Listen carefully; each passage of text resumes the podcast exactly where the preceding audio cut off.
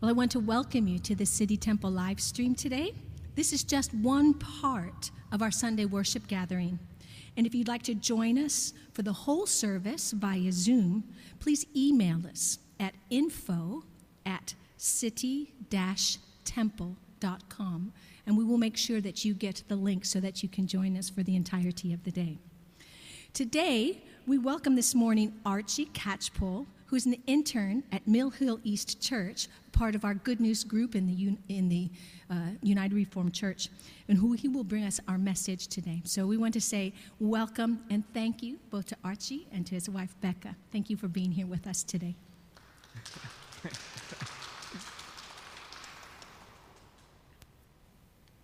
Hi, well, good morning, everyone. It's great to be with you, uh, albeit online. It's great to be able to see some of you on the Zoom. I can't see all of you, but I'm sure if I could see you, it would be fantastic. I'm sure you're all really good looking people. Uh, as Karen said, my name's Archie. I'm an intern at Mill Hill East Church. I have a fantastically exotic geographical history of having been born in Guildford in Surrey, having lived in Guildford in Surrey for 18 years, and then moved to the leafy suburbs of Northwood in northwest London for Bible College, where I studied there for three years, and then moved to Mill Hill, where we've been there the past couple of months. So, fascinating geographical history behind me. Um, this is actually the second time I've been in a URC church. Both of them have been quite surreal experiences, obviously, with it being kind of a couple of people here because of COVID. But the first time was slightly surreal because I was there um, back home, and one of our relatives sadly died. And there was this thing the funeral company put on this Thanksgiving service, um, like every year, to just give thanks for all of the people who died. And so we went there with our family. And when you go in, you're supposed to write the name of the person who you're giving thanks for so they can call up that person's name and then you go up and then you light a candle and it's fantastic and um, a really meaningful way of remembering that person. But my nan, my granddad, and my aunt didn't realize that they were meant to write the name of the person who died and they were giving thanks for, so they wrote their own names. And so we were sat there in the service, and the person leading, when they're go, like doing the candle calling out, started to, to read through the list of names, and then they got to my nan and my granddad and our aunt, and we were sat there, my brother and um, sister and parents, and we were like, what? They're just here next to us. Um, and they just completely hadn't grasped the meaning of what we were meant to do. And so, but they did it. They went up and they lit candles for themselves to give thanks in their, their own memory, which was fantastic. really, so hopefully, yeah, this experience in a, a URC church can be just as fun. The passage that we're looking at this morning is from Mark chapter 11, verses 15 to 19. It's where Jesus goes into the temple and he clears it. And I don't know about you, but I don't know that many people who could have a tantrum in a temple and get away with it. Obviously, very few people are going to have a tantrum in, in this city temple because it's such a lovely space and you're such lovely people. But there are very few people, I think, in the world who could throw a tantrum in a temple and live to kind of see the other side of it. And not even Jesus could get away with having a tantrum in a temple. What Jesus does in the temple in this passage so enrages the Jewish religious hotshots, the bigwigs of their day, that they go in, they conspire to try and kill Jesus, which is a, a pretty extreme escalation from like the naughty step or a timeout. But I guess they maybe didn't have those kind of ways of disciplining in Jesus' day. I absolutely love this passage.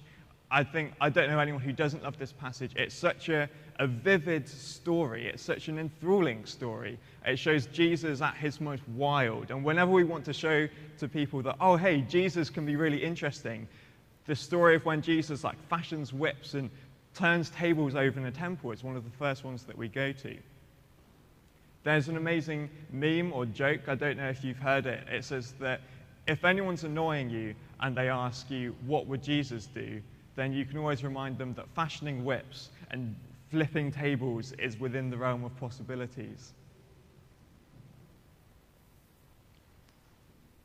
But for all the jokes that we can make about this story, for all the ways that we can caricature it, this was not a freak flash of anger from Jesus. He doesn't just rock up into the temple, see these bad things going on, and just flare up into some kind of storm of anger. This was actually a premeditated and completely deliberate action performed by Jesus at the absolute peak of his public ministry. And so it is easy to joke about this passage. It's easy to, to kind of think in our heads, oh, Jesus just got a bit mad at people making money in the temple. But we're going to tell this story today, this morning. We're going to go through it, and I hope that we can listen to it without some of the baggage that we often attach to it and without some of the preconceptions. I hope that we can hear it in a fresh way this morning. And as I guide us through this story, I hope to be able to show, firstly, that God cares about the conduct of his people. And secondly, that with Jesus, there is a new way for us to relate to God. So let's begin. And a great place to begin, actually, as with any story, is in the very beginning Genesis chapter 1. God creates the world, God speaks, and creation tumbles out. And on the sixth day, God creates humankind. He makes us in his own image, and he gives us charge of his garden. We're God's gardeners in Eden. He asks us to take care of the world, to look after it, to basically reflect God's blessing into all of creation. Jump forward a few chapters, and we're in Genesis chapter 12, verses 1 to 3, and God is calling Abraham, and he makes a covenant promise with him. And God says to Abraham, I'm going to bless you, I'm going to make you a great nation, your descendants will be more numerous than the stars. The people who bless you, I will bless, and the people who curse you, I will curse. And this is the key part I will bless you so that you will be a blessing to all creation. It's a kind of repeat and different form of that Genesis 1 job that humanity is given to do. God blesses us so that we can bless everyone else. God chooses, God chooses Abraham and chooses to make a nation out of Abraham, the Israelites, so that that nation can bless all of creation. In other words, God's blessing is for sharing. So we fast forward then a fair few years, quite a few years in fact, and a traveling preacher and miracle worker called Jesus has rented a donkey and he's riding his way into Jerusalem. The crowd are going crazy because it's Passover time and the paths are filled with pilgrims all of them are drunk on the fumes of freedom because at Passover, they firstly celebrate the way that God uh, freed Israel from slavery in Egypt, the way that He led them out of Egypt into the promised land. And secondly, because the Israelites at Passover, they are eagerly expecting God to do the same again. They're under Roman rule, they're not their own nation per se, and they're anticipating God's liberating freeing act once again. And so Jesus, he's riding into Jerusalem on a donkey. And a donkey, by the way, believe it or not, you never would have guessed, a donkey was the Rolls Royce of Jesus' time. The donkey was a way of saying, I'm someone royal. It was a, a royal mode of transport. Two of Israel's greatest kings, King David and King Solomon, both rode a donkey into Jerusalem. And what Jesus is doing is kind of imitating that act, but on a far greater scale because, of course, it's, it's Jesus and he's awesome. And so the place is buzzing, the crowd are cheering, they're shouting, Hosanna, blessed is the Son of David, blessed is, the one who comes in the name of the Lord. And Jesus enters like a king. But when he gets into Jerusalem, the crowd, we don't read what happens, but the crowd just suddenly seem to disappear. They, I don't know, get tired, they get hungry, they go off and they leave Jesus there. The religious leaders of the Jews, they don't meet Jesus when he arrives, neither do the Roman authorities. So Jesus is just there in Jerusalem. He's coming like a king, but then it's like the balloon just bursts. And so what we read in Mark chapter 11, verses 11, is that Jesus entered Jerusalem and he went into the temple and he looked around it. And then, as it was already late, he went away with the 12 disciples to Bethany. He retires to the night to an Airbnb two miles outside of the city that he was supposed to be crowned king. The very next day, Jesus and the disciples, they wake up, they go back into Jerusalem, and on the way, Jesus sees a fig tree, he goes up to it, it doesn't have any fruit, and he was really hungry, so he curses it. It's a really weird story, it seems a bit random, we'll get to it later. And then, in our passage, and I'm going to be reading from the NRSV, um, please forgive me, uh, I don't have an ESV with me, um, but we'll start in verse 15. Then they came to Jerusalem, and Jesus entered the temple and began to drive out those who were selling and those who were buying in the temple. And he overturned the tables of the money changers and the seats of those who sold doves. And he would not allow anyone to carry anything through the temple. He was teaching and saying, Is it not written, My house shall be called a house of prayer for all the nations, but you have made it a den of robbers? And when the chief, chief priests and the scribes heard it, they kept looking for a way to kill him, for they were afraid of him, because the whole crowd was spellbound by his teaching. And when evening came, Jesus and his disciples went out of the city and went back to their Airbnb, although that bit is just in the footnotes. They don't have it in the original Greek, I don't think. So, what's taking place here? what on earth is going on in this story?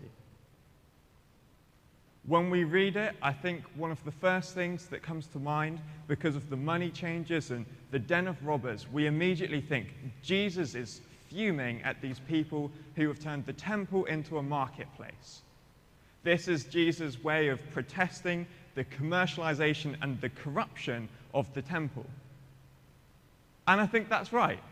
I think that's true the corruption, the commercialization that was going on in the temple was just, it was detestable. And I'm absolutely certain that Jesus must have been just completely grieved by it, the way that Israel had turned God's house into this marketplace for them to rip off the poor and sell money from like overpriced lambs and currency exchange at Passover, you'd go and you'd go to the temple and you'd make your sacrifice. But if you were a pilgrim coming in from outside of Jerusalem, if you were to bring your own animal, and chances are you would have had a lot of your own animals, if you were to bring your own animal along with you on the pilgrimage, A, that would just be a bit annoying because you'd get like the animal version of, oh, we nearly there yet, and stuff like that. But also, there was the chance that your animal might get hurt or blemished on the way and you had to present an unblemished sacrifice. And if your, your animal that you were going to sacrifice suddenly got hurt or it got marked or something like that, then you've basically kind of wasted an animal because you can't sacrifice it. And so what people would do is instead of bringing their own animals, they would just buy animals at the temple. And there's an ancient historian called Josephus uh, who he writes in AD 66, so it's about 30 years after Jesus. But he says that at the Passover in Jerusalem in AD 66, 255,600 lambs were sacrificed. That's like, that's crazy. That's an astronomical amount. I was talking with Becca about it. We were on a walk and I just mentioned it in passing, and we were trying to work out how many lambs that would have been per hour, given that the Passover was like a seven day festival. And if they were sacrificing over 250,000 lambs, they would have had to be doing, we worked out, like 10 lambs an hour or something like that, which is so many lambs be sacrificing. It was the temple industry, the buying and the selling of lambs, the sacrifice. It was like on a ginormous scale. One of the other parts of this temple industry was the changing of money. You've got the money changers if you were going to buy your own animal, the money that you would have had would have been just the normal Roman coin. However, the Roman normal coin had images that were kind of just seen as impure, and so they weren't allowed to be used in the temple. So you had to go in and you had to exchange your coin for the temple currency, which was at that time called like the, the Tyrian shekel, if you ever needed that for a pub quiz or something like that.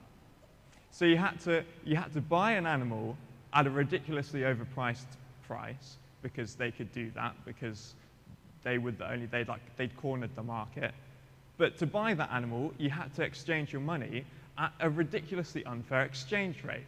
And so the corruption that was going on here, it was awful. If you were like a mafia boss, you would look at that and you'd be like, yeah, this is this is my aspiration for what I want my mafia kind of operation to be like. They just had it, they had it going for them. They had it made. They were ripping people off left, right, and center. So these are detestable practices in the temple, not just in any old place, but actually taking place in God's house, which was supposed to be holy, was supposed to be pure, was supposed to be a place of prayer and worship, and instead it's a marketplace where people are getting ripped off. And so Jesus has every right to be mad about it. And I think what he does is some act of cleansing. Most of the Bible translations, they title this passage, Jesus cleanses the temple.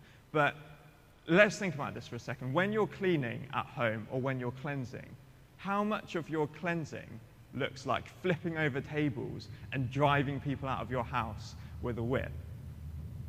I had quite bad acne and I had to do a lot of cleansing of my skin as a result. And I can tell you that what Jesus does here is not what cleansing looks like. And if it, if it was Jesus cleansing or clearing the temple, then actually, if we look at it, to, to be completely honest, Jesus doesn't do the best of jobs because he drives them out for a second, but as soon as he leaves, guess what all of these people are going to do? The money changers and the dove sellers. They're going to pick their tables up, turn them back over, and just carry on making money again. They're just going to carry on their commerce. And so I think that money issues are, they're real. The corruption is real, but I think it's a symptom and it's not actually the real illness. Something deeper is going on in this passage. Jesus wasn't just cleansing the temple, Jesus was closing it. There are three reasons why I think that we can see this. Firstly, Jesus' teaching um, in verse 17. Secondly, the fact that Jesus disrupts the temple and he stops everything going on. And thirdly, the fig tree.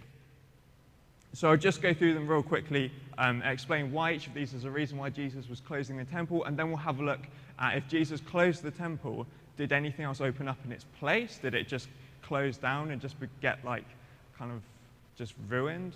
Or what happened to the temple? Is there a new temple that opens? But firstly, Jesus' teaching. So in verse 17, Mark summarizes Jesus' teaching, and he summarizes it with a collaboration between two of Israel's celebrity prophets, Isaiah and Jeremiah. He first of all quotes Isaiah 56, verse 7, and he asks it accusingly. He's like, Is it not written? My house shall be called a house of prayer for all the nations. Jesus knows that everyone knows that the answer is yeah. Of course, it's written that the house of God will be a house of prayer for all nations. They knew their scriptures, they knew their stuff, they knew it, they just weren't acting it out. And so, this is where we have to go back to Genesis and we have to go back to the creation story and the, the Abraham calling account, and we see that humanity and Israel were supposed to be the people who would bless all of creation. And what we see happening instead is that they had been given God's gift, they'd been given God's calling, and they they were using it for themselves. The people who were being blessed by the things that were going on in the temple was not all creation. It was the priests and the people who did the priest's bidding. We then have this quote from Jeremiah 7, verse 11 But you have made it a den of robbers. And I think this verse, I think this is why we sometimes confuse it and think that Jesus was only caring about the money because we think, oh, robbers. Who are the robbers? They're the thieving pigs who are stealing the money from the poor. But this is a quotation from Jeremiah 7:11, the Septuagint, the Greek version of the um, Jeremiah 7:11. It's basically copied word for word. And so it's a spelaion leistone and a, a robber, basically. Um, this isn't in my notes. Sorry, I'm going slightly off piece, so bear with me a second. A robber the translation for a robber is actually more likely to be like a revolutionary. It wasn't someone who thieved, it was like a bandit or a revolutionary. And so, who were the revolutionaries in Jesus' day? Well, they weren't like communists. Like, if you're imagining like a Karl Marx, um, like in first century form, like preaching communism in the temple, that wasn't what revolutionary meant here. Revolutionary here meant an ultra orthodox, like extreme Israel, like nationalist for Israel. They wanted to drive out the Roman invaders and set up the nation of Israel um, for their own. And the temple was the focus of that. The temple was the symbol that Israel was a great nation.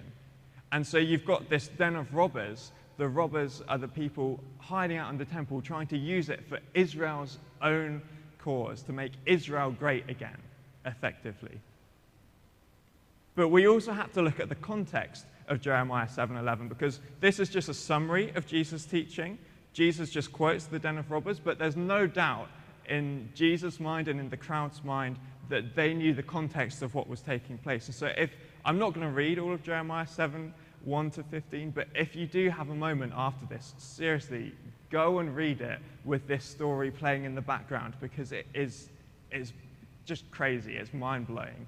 But what we read, the verses preceding Jeremiah 7:11, we read that Israel basically they're murdering, they're stealing, they're adultering, they're swearing falsely, they're making offerings to false gods. And God says that you are robbers before you even get into the temple. You are, your actions outside of the temple are just wrong, they're corrupt, they're vile, and they disgust me. And then you have the cheek to walk into the temple and say, hey, I've been lusting after like false gods and killing people and ripping people off, but I'm safe here because this is God's house. And then the verses that follow verse 11, God says that if you carry on in these ways and if you don't change, I will destroy the temple. And what happens is that the temple is destroyed. The Israel like goes into exile and all of that stuff. But then the temple is rebuilt because Jesus is in there in Mark chapter 11. So, what Jesus is basically saying with Jesus' teaching is that what I'm doing here in the temple isn't just because of the commercialization, it isn't just because you're ripping people off, but it's because you are robbers before you even set foot in the temple. Your behavior, your conduct outside of the temple disgusts me, basically. You are meant to bless all nations, but the only people you seem interested in blessing are yourselves, and you're not even very good at doing that. So then we get on to the second reason as to why Jesus could be closing the temple here, and it's the fact that he disrupts the temple. Jesus doesn't allow anyone to pass through, he doesn't allow them to carry anything through. And so, this disruption, this stopping of carrying things through, this would have meant that no lambs could have been sacrificed. One of the main purposes of the temple was the sacrifice of animals and the, the prayer and worship that was associated with that. But Jesus doesn't let that happen. Granted, okay, Jesus stops it for like maybe an hour. But this is a prophetic action pointing to a future time when the operations in Jerusalem's temple will be completely closed. There will be another way to get right with God. And thirdly, the fig tree. This is, is one of the weirdest stories, to be honest, the fig tree story. It's just so strange. And you hear all like the stories of Jesus going around healing people and all of that stuff. And then you come to Mark chapter 11 and he's walking and he sees a tree that's in leaf. And if a tree's in leaf, you should expect fruit from it. And he goes up to the tree, but the tree doesn't have fruit. And so he gets really mad and he curses it. And you're like, who is this Jesus? it's just bizarre. But the thing is that this, again, it's another prophetic, dramatic parable. The fig tree is Israel. In prophetic literature, in, in like the Israel tradition, the fig tree is frequently used as a metaphor for Israel, and curiously, it's also often used when he's talking about judgment.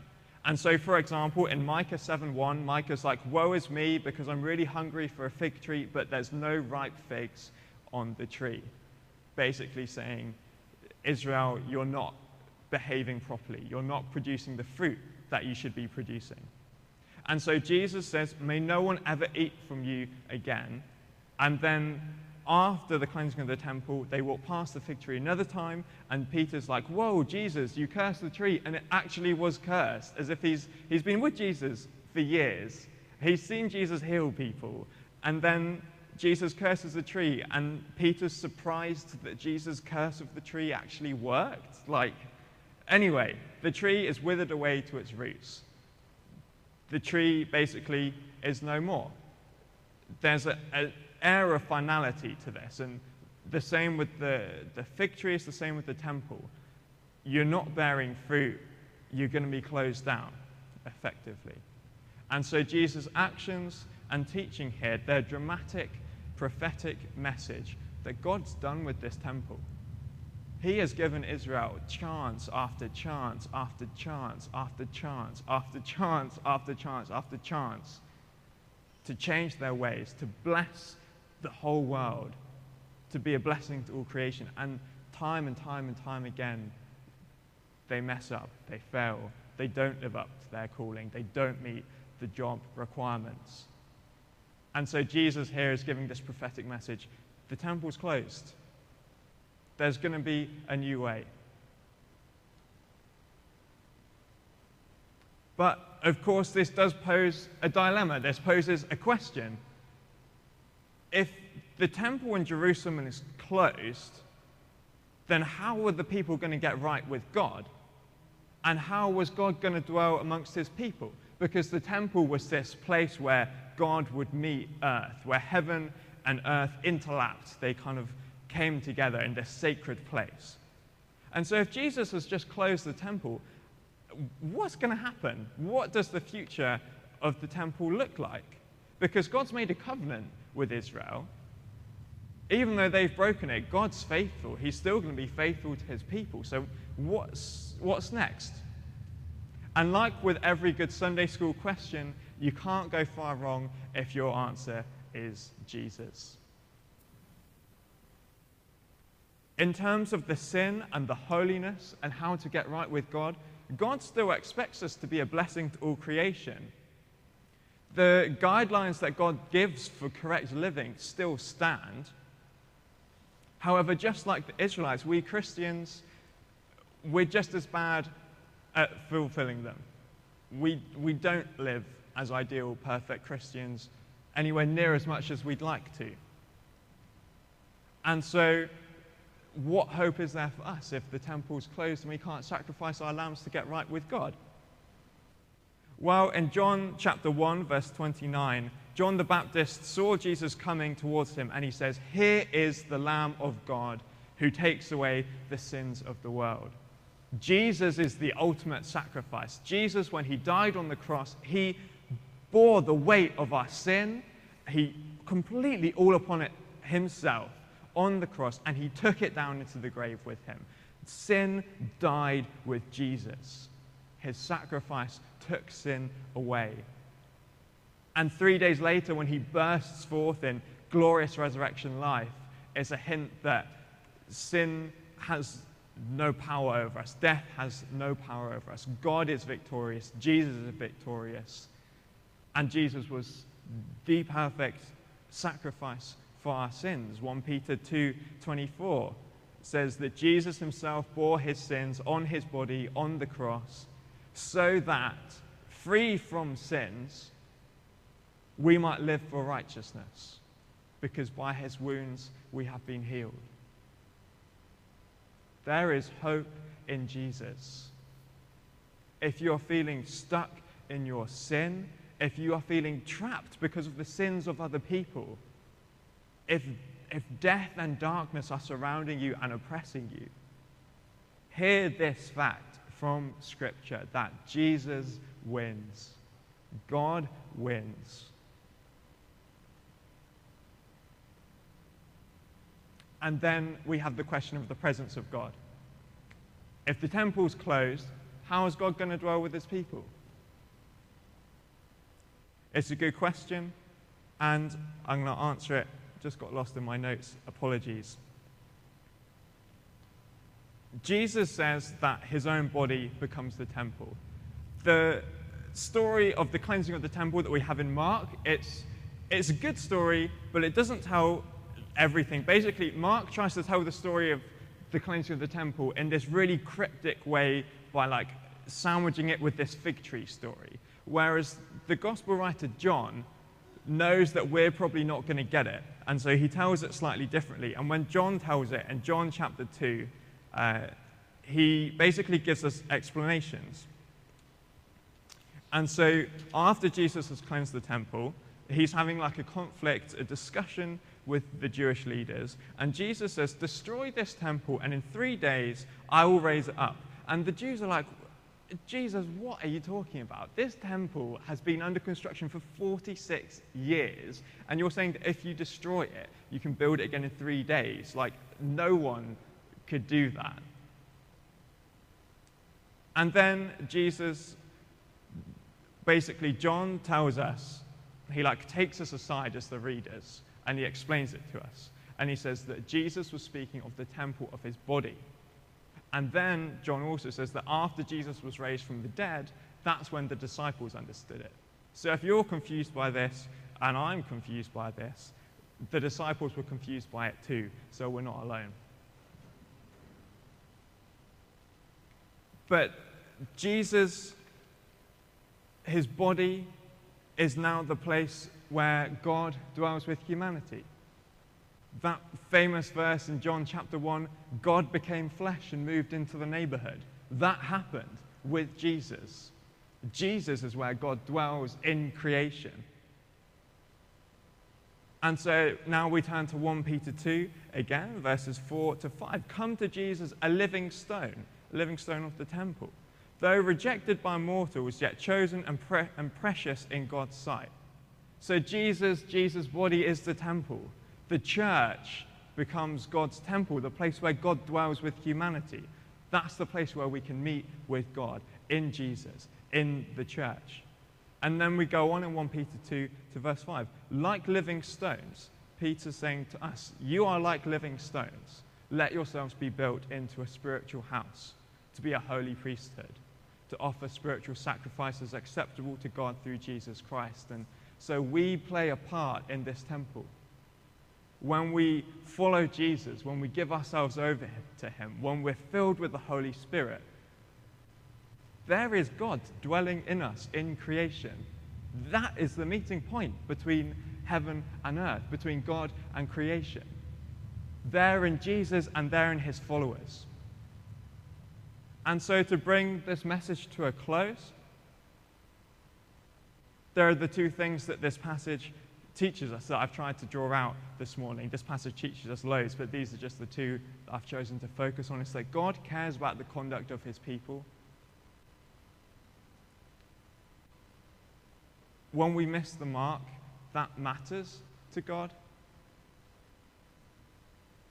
We can't just go about being like, oh, Jesus saves us, so it's fine if we sin. The conduct of God's people matters.